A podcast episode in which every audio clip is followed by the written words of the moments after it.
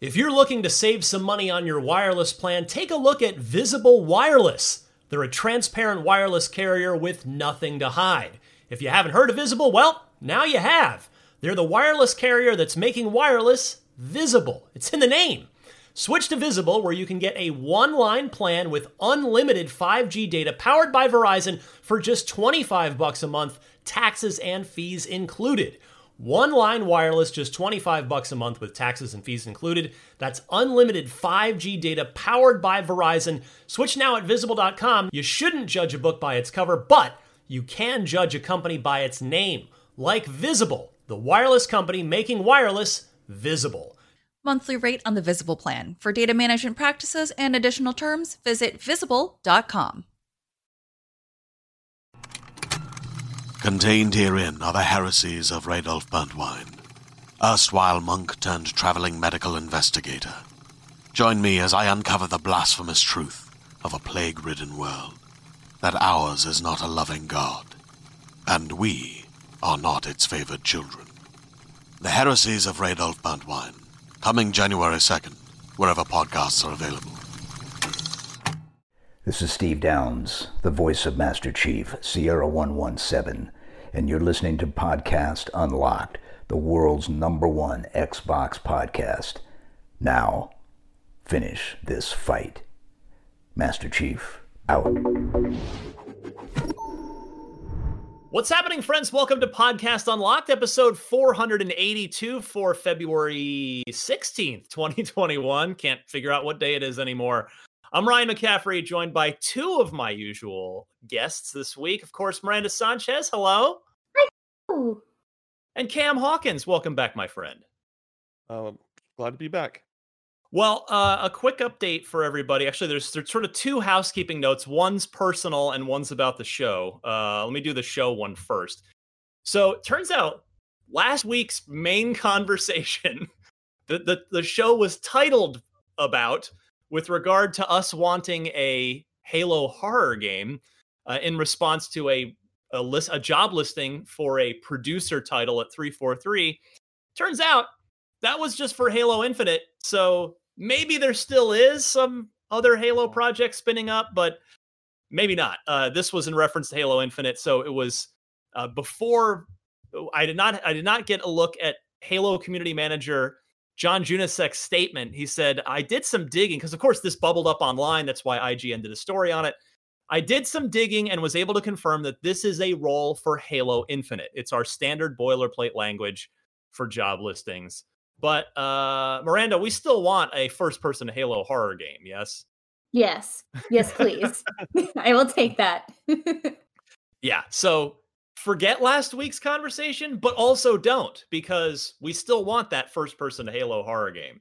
Uh, and then, real quick, the personal note, I just wanted to kind of let everybody know you may have seen the posts on Twitter. You may see me sort of post distressingly from time to time, or you may be wondering what's up. Uh, Daisy the boxer, unfortunately, has a very serious heart condition at the moment. So the I think I think last week's show I was talking about. Uh, oh, you know, if you hear her coughing, just that's what it is. It's just a dog coughing. Turns out she has a very serious heart condition with uh, with fluid in her lungs, and that's why she has been coughing. So uh, I was at I was up. It was at three thirty a.m. the last week. I woke up in the middle of the night because she was coughing and ended up taking her to the emergency. And that's when the chest X-ray showed the very enlarged heart with uh with the fluid in the lungs. So it's been a been a bit of a tough go lately. She's she's home, she's relaxing, she's on some medication, she's being treated by awesome veterinary cardiologist, and uh, we've switched her diet because that it's if I'm lucky, it's a this diet induced thing. I won't get into it here, but just kind of wanted to give everybody an update because you know our pets do tend to uh, be a part of unlocked more they always have been but now more than ever since we're at home we got you know, Miranda's awesome, adorable cat will wander into her camera view from time to time. Uh, and sometimes you'd hear you'd hear Daisy. So she's she's here, she's resting, and um, I'll take any good good vibes, good thoughts anybody's got because Daisy could use them. She's only three, and she's uh, you know, we don't know what the future holds. Sending all, all right. that good energy. Yeah, thank you, Cam. Yeah, it's uh, it's been a It's been a very surprising last several days. But uh, I do want to go back to thinking about good stuff, having fun. Let's do that with Podcast Unlocked. There is a lot to talk about in the world of Xbox this week, and I want to start. Of course, I'm starting with uh, this is a this is a a very serious topic that I want to preface this conversation by saying that I don't feel completely qualified to to speak authoritatively to this. So the the conversation we're going to have right now about 6 days in Fallujah, which is a video game that's been announced and I'm going to tell you about it in a second. I'm going to be speaking to it in this conversation as just someone reacting to a video game. Uh, but there is a lot more to learn about this. There's a lot more to talk about. I know Miranda, you've been starting to dig into this. Um, but here we go. So six days in Fallujah. Now, if that sounds familiar to you, it's because in 2009, over 10 years ago, the game was announced from Atomic Games, a developer led by a guy named Peter Tamte, who's an ex vice president for, at Bungie from the Halo 1 days before he left and went off to do his own thing. The game was announced. I was working at Official Xbox Magazine at the time. The game was announced at a press event that Konami held. So Konami was going to publish this thing. I remember being it was in a it was in a movie theater as I recall. Uh, and they they show the trailer, they come out talk about it a little bit, and I kid you not, I've never seen this in my career before or since. Two weeks later, the game was canceled. There's a nope, not doing it, not happening. Thought it was dead. Uh, you know, obviously it's it's so it's set in a a very a very real battle in the Iraq War. Uh, that is the the the participants of which many of the survivors are very much still with us. It is this is not a World War II situation where this is a couple generations ago. But now it's back. The game is back, still with Peter Tamte, and he's working this time with Highwire Games. Now, you might not know who Highwire is. They their one and only game thus far was a was a uh, I believe 2019 VR game for P- PlayStation VR called Golem, which quite honestly was pretty forgettable. It just didn't do much. But why Highwire is interesting is because it's founded and staffed by a number of ex Bungie people, including Jaime Griesemer, who was the combat designer on Halo 1, 2, and I believe 3. He's the 30 seconds of fun guy. When you hear about that that sort of famous thing with Halo, how it's it's 30 seconds of fun just endlessly over and over. That was Jaime. And then another staffer that at, at Highwire is Marty O'Donnell, in my opinion, in my opinion, probably the greatest video game composer around and now Peter joining them as well. So this thing is back. Uh, and so let me just read you a little bit. I know I'm talking a lot here. I want to get get Miranda and Cam into the conversation. So it is a tactical shooter. It is a first person shooter, and uh, it is of course based on events that took place in 2004 during the second battle for Fallujah in Iraq. They say designed with accuracy in mind over 100 Marines, soldiers, and Iraqi civilians have been interviewed to ensure authenticity. The campaign depicts six days of conflict as experienced by the U.S. Marines as they attempted to recapture Fallujah from Al Qaeda. To simulate the battle, the developers at Highwire claim to have created, quote, unique technologies and game mechanics designed to replicate the uncertainty and tactics of modern combat in a way other games do not. So, Miranda, I want to go your way first. Uh, the, the, reaction to this game, uh, as it was in 2009, has already been very divisive. There are there are a number of people who are uh, not thrilled that this game exists at all. Yes, and I think those concerns are very valid. Um, and before we get into like the nitty gritty of this, so maybe new listeners know, like I'm like one of the Call of Duty people here. I enjoy military shooters. I think um, what they're trying to do with this, at least I've seen from quotes from Peter specifically from different articles, mostly from Polygon, was that their goal with this is to take games to a historical perspective and be like, well, why can't games get into the history of military shooters and really put you there and teach you something? Sure, absolutely. I think that is very valid and good. And I think that is a huge undertaking. Um, it's very tough. But the problem is they're approaching this as this game is not political. Like they they took that stance, and maybe some people, maybe you're thinking, "Wow, that's great. I don't want to hear about the politics of this." Um, but inherently, war is political, and specifically with this war that is still so close to us, and like the effects are still apparent, they are still happening. You can't just say we're not going to talk about these uncomfortable ramifications because they take away from the story we want to tell, but also say that we're telling the truth and we're trying to be historical. Like what they're saying already contradicts what they're doing, I guess you could say. So like in the trailer, it says like they're they're talking about like making the truth known and like just telling these stories. And I think you can do that. But one of the sticking points for me and um, a lot of things that I've read online so far in the discourse of all this is how they're excluding the use of white phosphorus. Um, so I actually did a lot of digging into this and just kind of looking at how white phosphorus is used in war. I know this was a big topic, of course, when Call of Duty had it. Right. Um, but in, uh, modern warfare, right? From yes, year yes. before last, yeah, two years ago. Yeah, so it is classified as an incendiary weapon, and it is used for like smoke screens and for lighting up areas.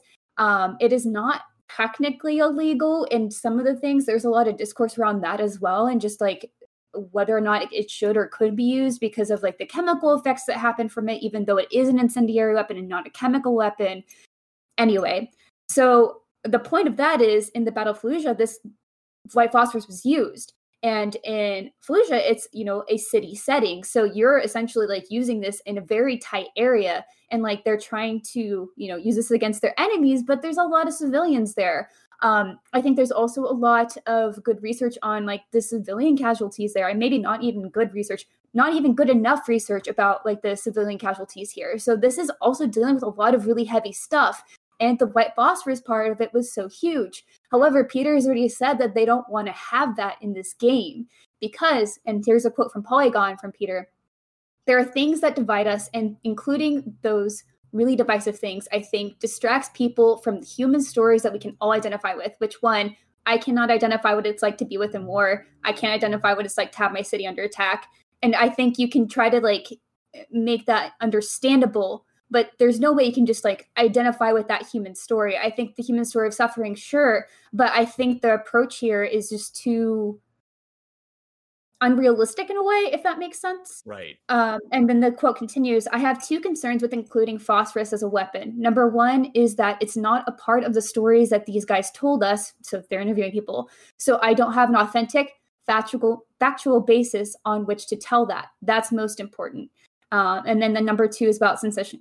This is paraphrasing. Number two is about sensation, sensational types of things to distract from the parts of the story essentially that they want to tell, which is again bad because that means that they are not trying to just tell the truth or a factual game that is set in history and really trying to bring that to light they have an objective here and they've already said that right. it's, a, um, sort of so, so it's sounding like a revisionist take on this yeah and i think if you want to tell a fictional version of this where you're excluding a major part of this battle then you know that's what they're showing and but they're show but they keep saying that this is like the truth. These are these stories. And i think given that and what they've said like what they've shown versus what they've said. It, it, just lends to a very pessimistic view of that and i think that's fair. And i think it's fair especially if you want to do this. If you want to make video games incredibly serious if you want to take on history then you have to be ready for those criticisms. And i think conversations are important. And I hope that if there's somebody out there, I think there's a lot of really great historical games that have done, been done artistically to give you that human perspective so you can understand and empathize and learn and not necessarily just identify. Because I don't think I could really identify. I think that's inappropriate to say that I could identify with somebody who has been in a battle like that. I cannot even imagine. And playing a video game won't necessarily help me with that either, right? Um, I think video games are a fantastic medium for putting yourself in the shoes, for giving people agency in something, and they help you understand to an to an extent. Um, but I just, I guess, for me, it's like emphasizing that even with this setting, you have to be really careful about that because I think it's teaching, but you can never really fully understand that, and I think it's important to separate that. Um, anyway, I have a lot of thoughts, and there's still a lot of more research I'd like to do on this, but I'm curious what Peter will say going forward. Like he is the head of the publisher for this game, so I would actually also like to hear more from the actual development team and hear what their thoughts are on it. So hopefully that's something we can get to soon as well. I apologize that this is long. I did do a lot of research and I even practiced this because it is very serious. I'm It trying is. to do no, my best it, you know there are people, there may be listeners uh, there that were there. You know, we may have listeners that fought in this. That you know, this is a, so this is a you know this is not Call of Duty. You know, I know you you're making the reference to Call of Duty that you know you you like military shooters and this is a a genre that that you enjoy and you are knowledgeable on. But yeah, like Call of Duty is fiction, and that is Yeah. there is a big difference there between what Call of Duty is doing and what this game is attempting to do. Uh, and you, you mentioned there are other games that have that have tried to go the historical route. I want to talk about one of those in a few minutes. That that is an Xbox game. That's specifically an Xbox game. But we'll get to that. First, I want to go to Cam. Cam, what what do you make of this so far? I mean, I don't know if you have any sort of familiarity with this historically, or if you're kind of coming at this from just what is this like as a game perspective. But but what were your thoughts on it?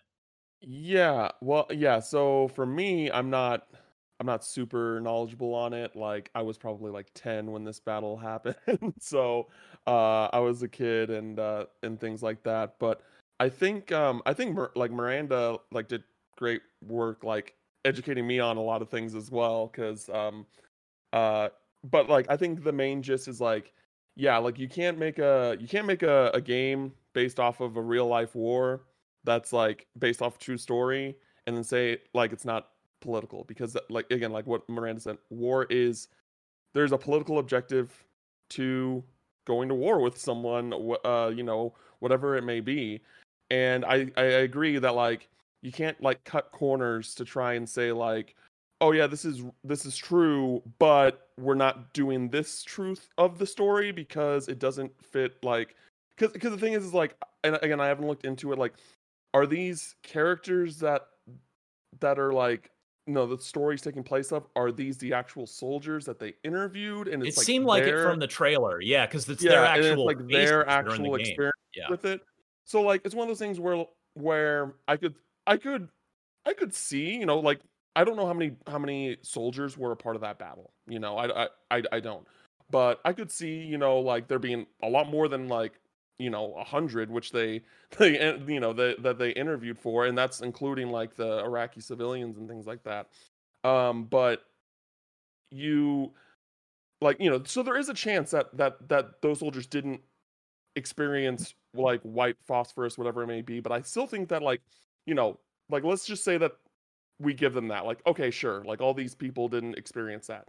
At least mention it like mention that this exists like mention that this is something that like happened excuse me happened just to like completely remove the fact that like that is a weapon that was used that probably like killed like th- those civilians during that battle like it's just like something that i think that you know we as um, americans and especially like from the military aspect just need to accept that like that is something that we did and we have to like face the consequences or like the you know the reaction to to doing that you know? Um so it, it it's it's one of those things where it's i am not qualified i am not fully qualified to talk about this uh on an educational level. Um i'm i would did not i was not there when it happened. I know people personally that were there when it happened and they've been talking about it on twitter and they're really upset with a lot of things.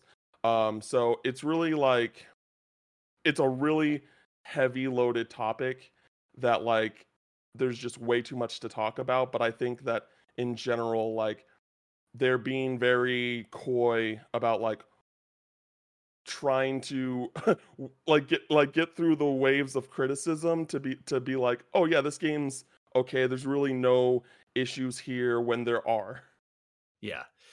Yeah. I mean, that's, and again, I, so I'm in a similar boat as you right now in that I actually confess, I, I mean, I'm old enough, I mean, but I'm older than you are, but I actually don't know much about this battle. So if nothing else, this game, uh, is going to i mean i my plan now because i'm gonna you know, this video games are my job obviously uh that's what i'm doing here and so the game is going to uh, without even playing the game, I'm going to really educate myself on this and research this because I do want to sit down uh, with with Peter and with Jaime and with Marty. Like I want to sit down with these guys and talk talk through this because I know Jaime and Marty pretty well from over the years, from Halo and then from from Golem when they spun off to do their own thing. So I do want to educate myself on this and really be able to have a serious conversation with them about it. But yeah, it is. It's just it's a. I mean, number one, I want to ask Peter, like what like what is it about this that he is stuck with this idea and this project for so long. I mean, I can't think of a time. I mean, there have been games that have been canceled and come back, I think. Can't immediately think of an example, but I'm sure it's happened. But after 10 years, and and especially the circumstances under which, I mean, this game got announced and then quickly was just like, nope, forget that. Not a, we're not doing that. And then here it is with a totally new team, the same story, same premise, but new development team, obviously new technology. I mean, if you look at the trailer, I would encourage everybody to at least watch the trailer because what I would yeah. say about that is to everything we're talking about here with regard to Highwire uh, and, and their their they, the fact that they really need to take this very seriously with a lot of respect and a lot of reverence. I do think the trailer tries to convey that. You may think it it doesn't succeed in that. You may think it does. Yeah. But the trailer shows off what appears to be a very pretty game uh, and a game that is that that features you know, the, the, likenesses of these original of these soldiers that were there, these real life soldiers. And the the trailer has some little interview snippets with some of them. So there is clearly an attempt being made to treat this with the the, the reverence and respect and seriousness with which it deserves. Um, and the game I wanted to circle back to to really kind of frame this back in a in an Xbox video game context. I think I don't know if this might be uh this might be too too old a game for you two youngins, but uh I know our some of our listeners out there will remember this. There was a game in uh, 2005, I think it was, because I just looked this up again recently. But I reviewed it for OXM. Uh, it's called Full Spectrum Warrior. Do either have either of you played Full Spectrum Warrior? Nope. Nope. No. Okay, then that's okay. So this game was. It started. I'll get tell you the just super quick story. It's. It was a game that started life as a training tool for the United States Army Hmm. and the, the what the game is, it's a strategy game where you control a squad of soldiers uh, in I think it was in the game it's just the generic like clearly Middle East. I don't believe it's a specific place. And Full Spectrum Warrior is not specifically set like after a real world event. So that's that's another additional challenge that 6 Days in Fallujah has is is by grounding itself that much in a real thing. But but Full Spectrum Warrior was excellent, and what it was, it was the developer was Pandemic, who was a extremely well respected, high quality developer. Uh, they did Mercenaries back in the day. They did, okay. uh, I believe they did Destroy All Humans. I think that was them. But they they did Full Spectrum Warrior. It was they did it for the. It was a training tool that the military used for because uh, the the game is you're moving through these combat zones and you have to it's literally all positioning you don't actually officially like pull the trigger to shoot you kind of do you kind of can go into like a camera mode and then say you want to kind of shoot in this area but you're not actually aiming and shooting in full spectrum warrior but it's it's a tactics game. Like if you screw up if you put your guys in the wrong spot they're going to get shot and killed.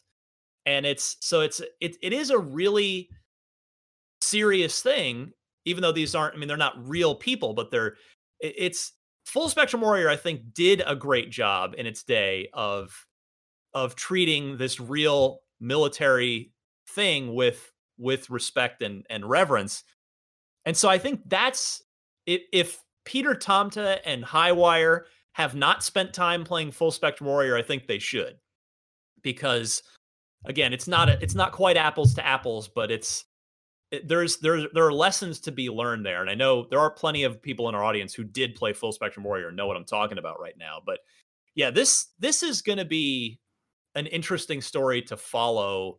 Uh, in that it's so it's it's Peter Tamte's basically publishing it himself under the company uh, Victura.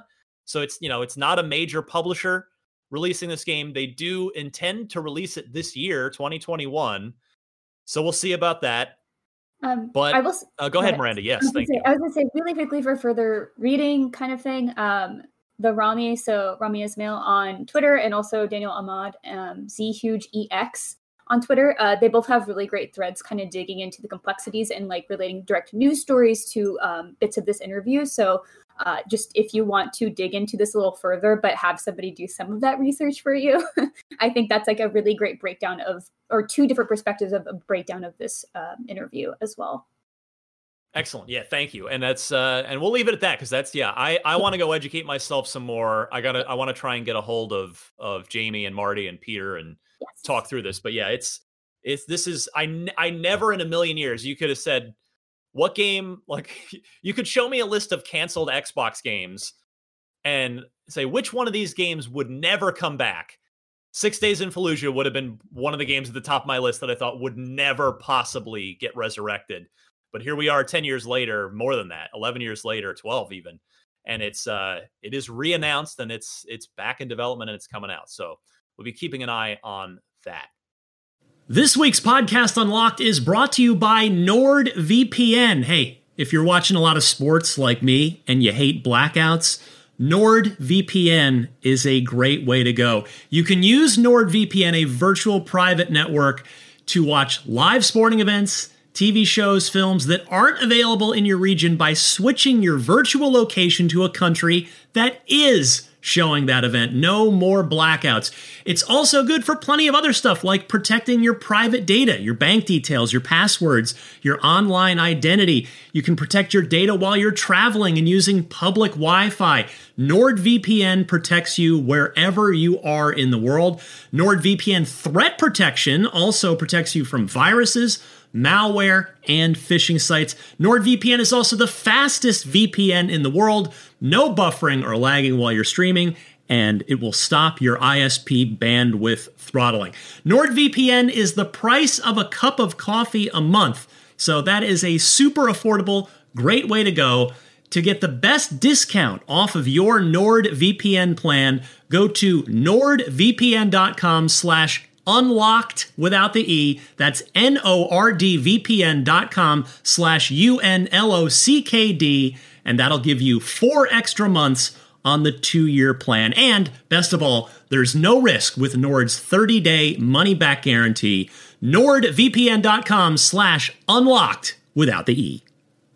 Hey there, this is Justin Bartha. I made a funny new podcast, King of the Egg Cream. It has the greatest cast in the history of podcasts with actors like Lewis Black. I'm torn by my feelings for two women. Bobby Cannavale. You can eat it, or if someone hits you, you can put it on your cut. Melanie Lynskey. I wonder what these marvelous things are that look just like boiled chicken feet. Jason Ritter. I can break things and pick locks and kill people. Michael Stuhlbarg. The whole point is to inspire people that they should make themselves better. Ari Graynor. No, don't whet its appetite. What are you, an idiot? Me, Justin Bartha.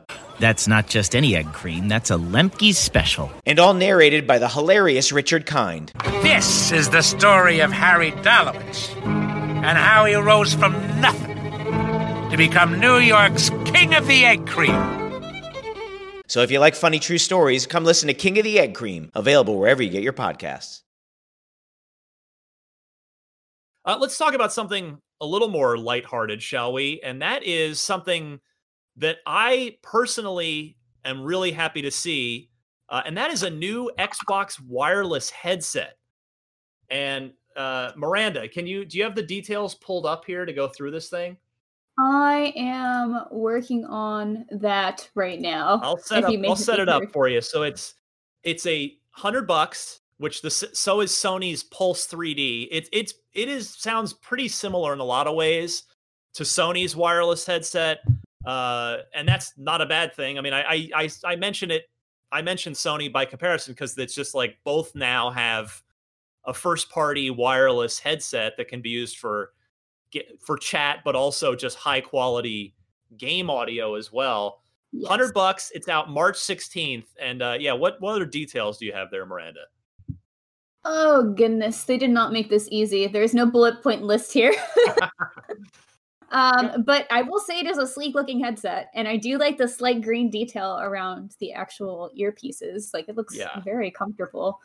Um, of course, you got that built-in mic. Uh, let's see. There's an auto mute feature that you can do with the microphone. That's actually really great for game stuff. No munching on those chips, but you know, that would be nice. That's You, We, we've all heard it. I know you can hear it right now. I'm sorry.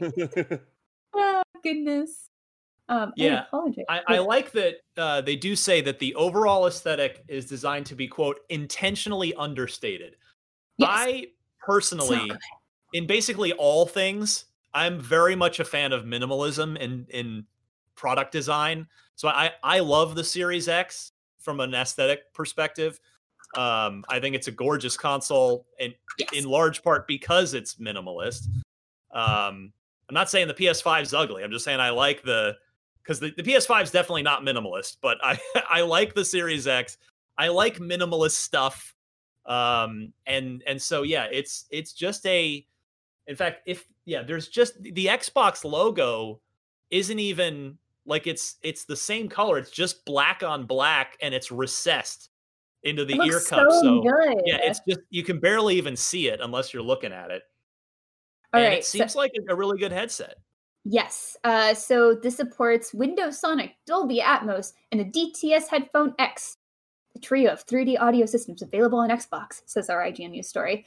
Um, the also some other cool things is that you can also connect to your phone and the console at the same time. This is the best part. So if you have your phone ready, it's just like, man, I want to talk on Discord. This is my place. This is where we're, we're connecting already. So you can have it connect to both places at the same time, which is huge. 'Cause- Or listen to music yeah. off your phone Yes. too, right? yes. You do it Yeah, that so- way. That's Yeah. so nice. Yeah, I like that a lot. Um, now, Cam, do you think is this what's your sound setup? Are these appealing to you?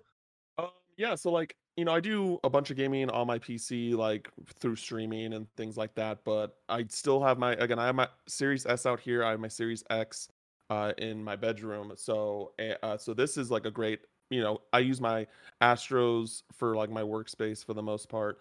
But like this is a great little headset that's you know not super expensive that I can also buy that specifically for my like couch gaming uh you know my couch gaming sessions uh and again like with the amount of support that it has it's wireless which is huge like i'm very i hate wired head, like headsets Yeah. so much Mhm. so um that's huge all for a hundred dollars sign me up i'm d- i'm down i'm ready Yeah, the uh yeah, you, you got to go wireless in 2021. I mean, there's just no there's no you can't sell a wired thing anymore.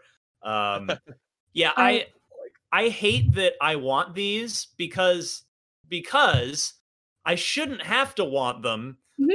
because if the Series X just had an optical port, I could just use my old Astros. And I know some of the newer Astros can get a firmware update and they can work with the with the Series X. Mine are too old. So I have actually since launch, since November, it's been what, three months? Uh I have not I have not been doing I've just been using TV audio, which I mean, most of the time I'm on it is after my wife and daughter go to bed. So it's been not ideal for me. So these I, I don't like the the reason that I need that I want them, but they do seem great. And um and um and they they seem like they're checking off all the boxes that Miranda talked about. Uh, these, yeah, these seem excellent. I cannot wait to get my hands on these. So again, we got exactly one month to go. They're out March 16th. I also like how the mic folds up and into the actual earphone. Uh, my only concern with these is that I have a very small head, so I don't know if these would fit me comfortably. But I do like them, and there are some photos of uh, some female models wearing them, and that maybe looks like it would be too big for me. But who can say until if I if I maybe buy it? Who who knows? Well, uh, to, I will say, it, optimistically speaking, Miranda, Microsoft has not just said but shown a, a big focus on accessibility. Whether it's Yes. whether it's you know they tweak the the Series X controller down to be you know a little more ergonomic with more more types of and sizes of hands, uh, and all the other various you know the, the of course there's the accessibility controller. The uh, even the packaging. You know we saw remember when we got our Series X's and how all the accessibility stuff on the packaging. So I would imagine that they've taken they've taken something like that into consideration. So I'm I'm hopeful that these are going to work well for you. I'll say so too. Yes. So yeah, if you if you want, they can pre-order them now. If you're interested, uh, I am going to do that. See if I can uh, if I can't get a review unit from Microsoft, and if not, I'll probably end up just buying them because these these are these totally solve my my exact problem, um, which I which makes me happy. Uh, let's move forward here. Everybody likes it when we talk about Bethesda because that's that's the big joyous megaton celebration that we all got to have fun with late last year when Microsoft acquired all of ZeniMax. Well, legal documents indicate that Microsoft intends to create a new wholly owned subsidiary called Vault to complete its ZeniMax media acquisition. It's not clear if ZeniMax will be known as Vault after the deal closes or if this is just some sort of like umbrella thing or what. But the apparently the European Union, so on the Europe side of things, currently deciding whether to approve the seven and a half billion dollar acquisition that we found out back in found out about back in September. Documents seen on the EU law website refer to the logistics of the acquisition, mentioning a merger pursuant to which a newly created Microsoft subsidiary, Vault, will be merged with and into ZeniMax. So it's not quite clear exactly how that's going to work, but the Vault subsidiary would be certainly a good way to house Microsoft's new acquisitions under one quasi independent banner, uh, affording ZeniMax Studios a level of freedom while still being owned by Microsoft. And it does the, the text explicitly states in this legalese that Microsoft will acquire, quote, sole control of the whole of ZeniMax. Uh, the document suggests they will be accomplishing this via the Vault subsidiary. So as soon as this thing passes the all the legal hurdles, I'm sure we will we will hear more. Cam, uh, Microsoft seems to have a thing for naming naming so- companies after the games they work on. Yeah, the parts of the the parts of games.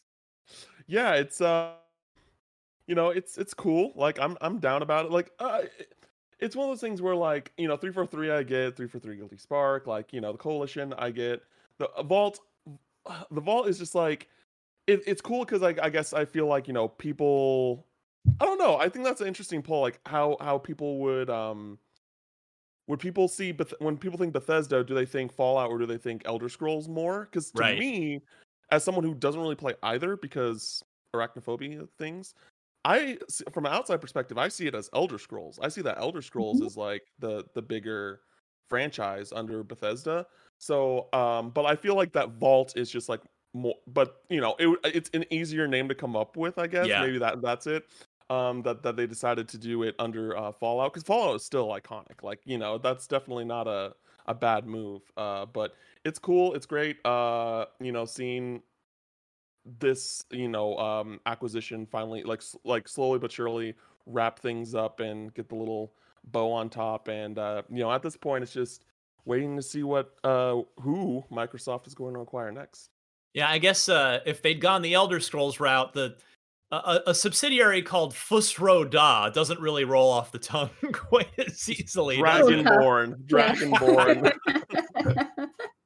yeah, um, yeah, it's it's you know turn even even like turn ten isn't technically like part of Forza, but it kind of is because it's like it's I believe turn ten. Oh, now I'm blanking.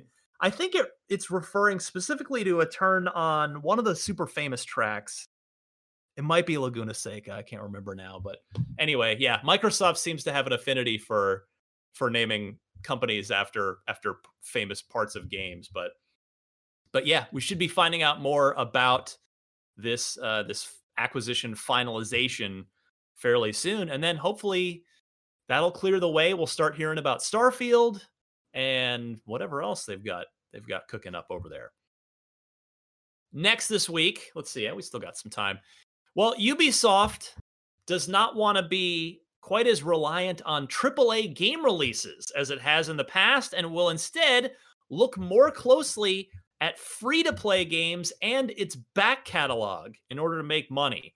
So, in their most recent earnings call following the company's Q3 financial results, Ubisoft said that its plans for fiscal 22, which is in real life April 2021 through March 2022, included three AAA game releases. But in the future, Ubisoft d- doesn't want AAA games to be the focus of the business model. They say, quote, we said for a number of years that our normal template is to come with either three or four AAA games. So we'll stick to that that plan for fiscal 2022. This is a quote from their CFO Frederick Duguet.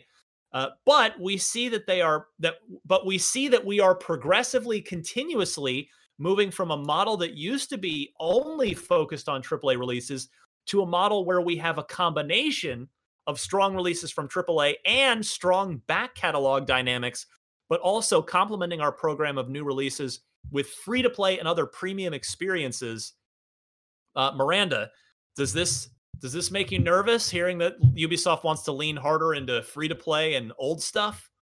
When I first heard about it's like they don't want to be relying on AAA game releases. Like, oh, cool, they want to do shorter, maybe smaller experiences, maybe get into the indie space or like kind of like champion those developers, explore different ways to develop games. No, free to play games and old games. Uh, Hyperscape went well. so yeah, not not Yeah. not feeling good. Cam. Yeah, I was, I was kind of in a similar boat where I was just like, yes, they're bringing back the indie games. They're bringing out like they're like, give us a Child of Light sequel, give us a new Valiant Hearts game, like give us Yeah. that. That's what I've been waiting for. And then they're just like, oh, we're going free to play. I'm just like, but hey, we got Scott Pilgrim back, and that's a big win. That's a big win there. I, I so think that's so. Um, but yeah, that's what I really want. Like, I really want another like Valiant Hearts type game, or like another new game that's like from that studio was just really good. So and to, exactly to your point, Cam, like some of the back catalog, like re-releasing things or uh, making them more available, that's fine. But yes, give us those really neat, interesting small games. So I know Ubisoft is really big on those massive open worlds, like explore everything. Here's a billion collectibles for you. Um, but but you could do the other things too. That that's also an option. Just throwing that out there. I mean, I get it in a in in a sort of just cold-hearted business sense of Right, right. AAA game development is extremely risky because it's very expensive, and if something doesn't work, you're out a ton of money. Like I get that free to play is a little more, I guess, just less risky, and certainly mining your old stuff is less risky in that it's known quantity and it's cheaper to put that stuff out. And again, it's not that they're shunning AAA game development, but Right. but still, I mean, we saw Cam. I mean, you remember the the beginning, the early part of the Xbox One generation when it seemed like Capcom was doing nothing but just like crapping out their old stuff. yeah, like they, what it was like they did them. That's when like the Mega Man collections came out, right Yeah. around that time. Because I mean, that was still like you know, it was going on older consoles even before that, I believe, or at least like the Nintendo 3DS. But regardless, um, yeah, I do I do remember that. And then people were just kind of like, "What's up with Capcom?" And then like in recent years with like Resident Evil 7, Village, like Yeah, they've Uh, come back. they've come back, you know. Um, so, uh, but yeah, it's it's one of the things like I will never complain about games getting ported because I'm like a big person that's like worried about game uh preservation and things like that. Um, but yeah, it I, you know I think that a lot of people would get a Child of Light too. A lot of people would buy a new Valiant Hearts like that that you know that umbrella. I forgot what it was called. Like was it like UB Art, Arts? right? UB Arts, yeah, the UB Arts bring all those back like let them work on new things and i'm sure that people would would get them Yeah, it's uh i- if now if they're to bring back old stuff. Now they are they are bringing back Prince of Persia Sands of Time, which is uh, one of the absolute gems from their back catalog as a remake too, not a remaster, but Yeah. you guys both remember the reveal trailer for that at the second UB what the hell were those called again? The the Ubisoft press conferences, they I gave them some like- name. Oh, Oh, like we can't even remember. That's how. That's probably not a good sign for them. Showcase or something. I don't know. Like Anyway, I yeah. always just call it the Ubisoft press conference. But uh yeah, the, so it's like, yay, Prince of Persia: Sands of Time remake. Oh, it looks more like a remaster than a remake. Yeah. Well, uh, it already it had already been delayed once. Now uh, it's delayed again indefinitely. Indefinitely. I mean, that's not to say like forever, but they're just they're not putting a new date on it yet. They say that we have made the decision to shift the release for Prince of Persia: The Sands of Time remake to a later date. The extra development time will enable our teams to deliver a remake that feels fresh while remaining faithful to the original.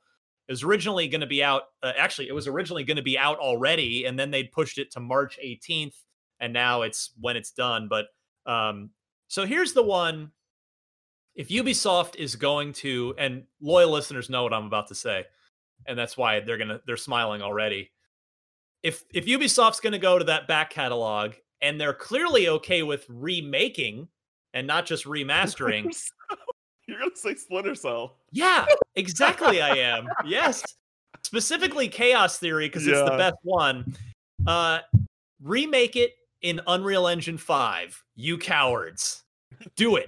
I dare you to do it. Now, uh, it's not all that far fetched because the original Splinter Cell trilogy, uh, including Chaos Theory, was on Unreal Engine 2.5 back in because this is 15 years ago now. 2005 was uh, Chaos Theory. So move it all over to Unreal Engine 5, remake it in there. The it would it would look insane.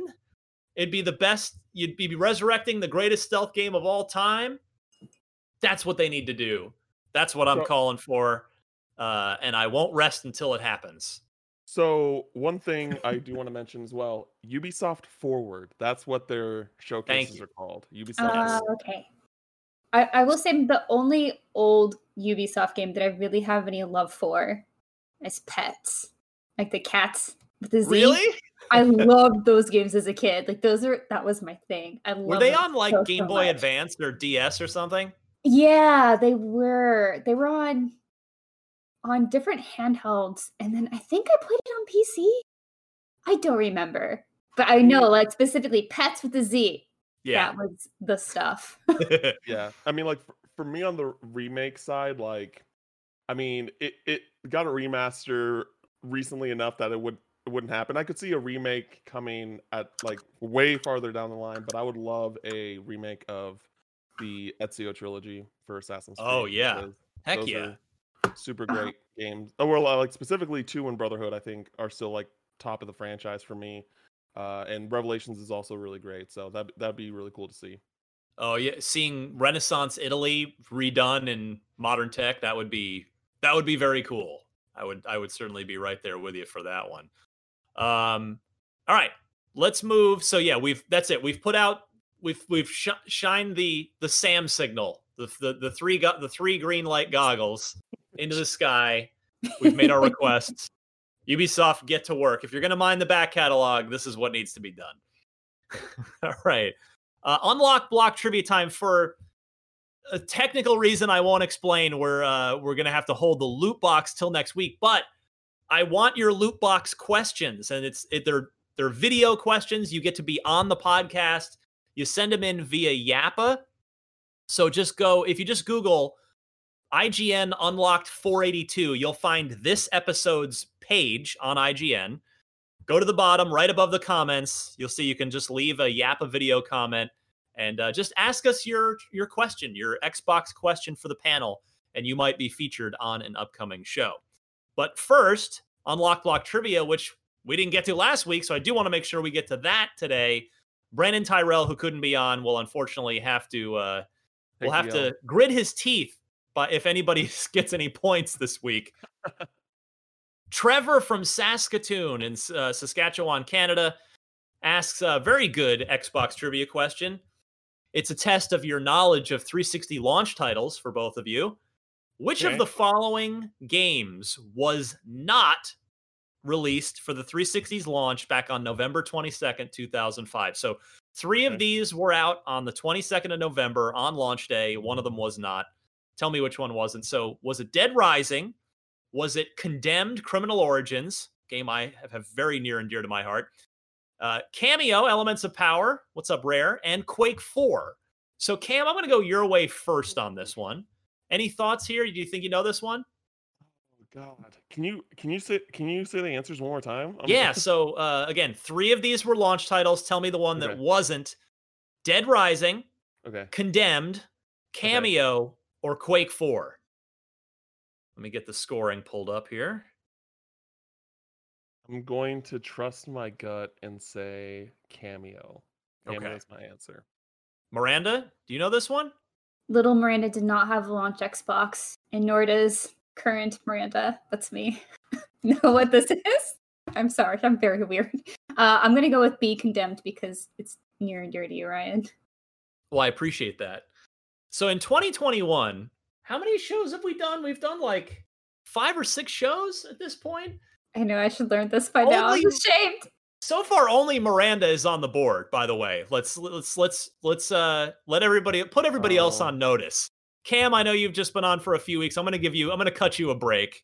Yeah. But Brandin yeah. Tyrrel, even Destin before he he had a went on paternity leave, Miranda's got one point. That is the sum total of our scoring so far up to this point. And now with this week's question, testing your knowledge of Xbox 360 launch titles, you both managed to get it wrong.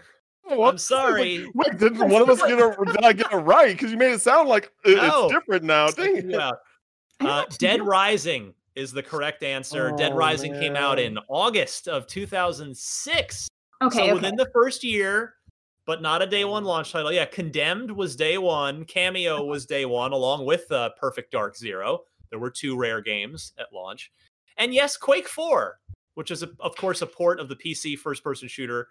Raven did that port, and that was out on day one. So, unfortunately, I'm I'm disappointed in both of you. Kameo was the first, the only game I never heard of. So it's just like, oh, that, that sounds like a launch title game, you know? I was on the fence about Dead Rising, but I just I just didn't know. I was like, mm, mm, it's hard. Well, Sure, yeah, because I knew that Dead Rising Two was like what two, 2008. So I was just like, well, it's got to be, it's got to be. Uh, so when I thought Dead Rising, I was like, oh, that sounds about right. You know, that sounds like a good amount of time in between two games. Right.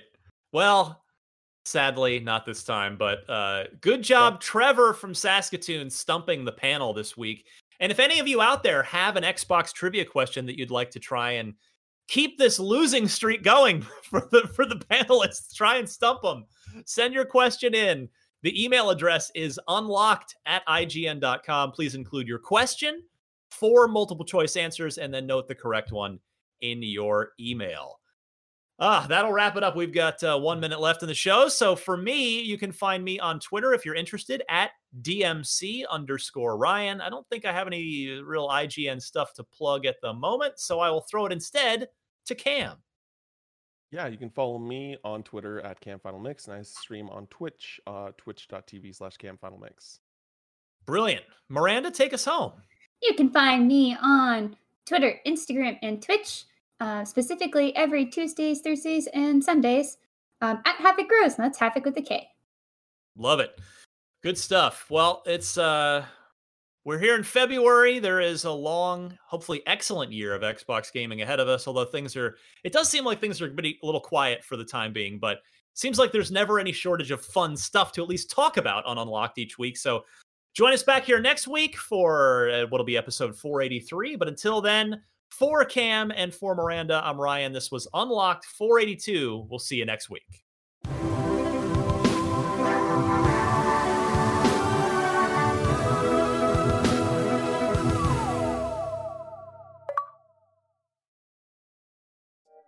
Hey folks, I'm Yen. And I'm Nat. And we're the hosts of Comic Sans, the podcast about comics for those who are sans knowledge. Comic Sans is a show for people who know nothing about comics, like me. And people who love them, like me, and want to learn more about them.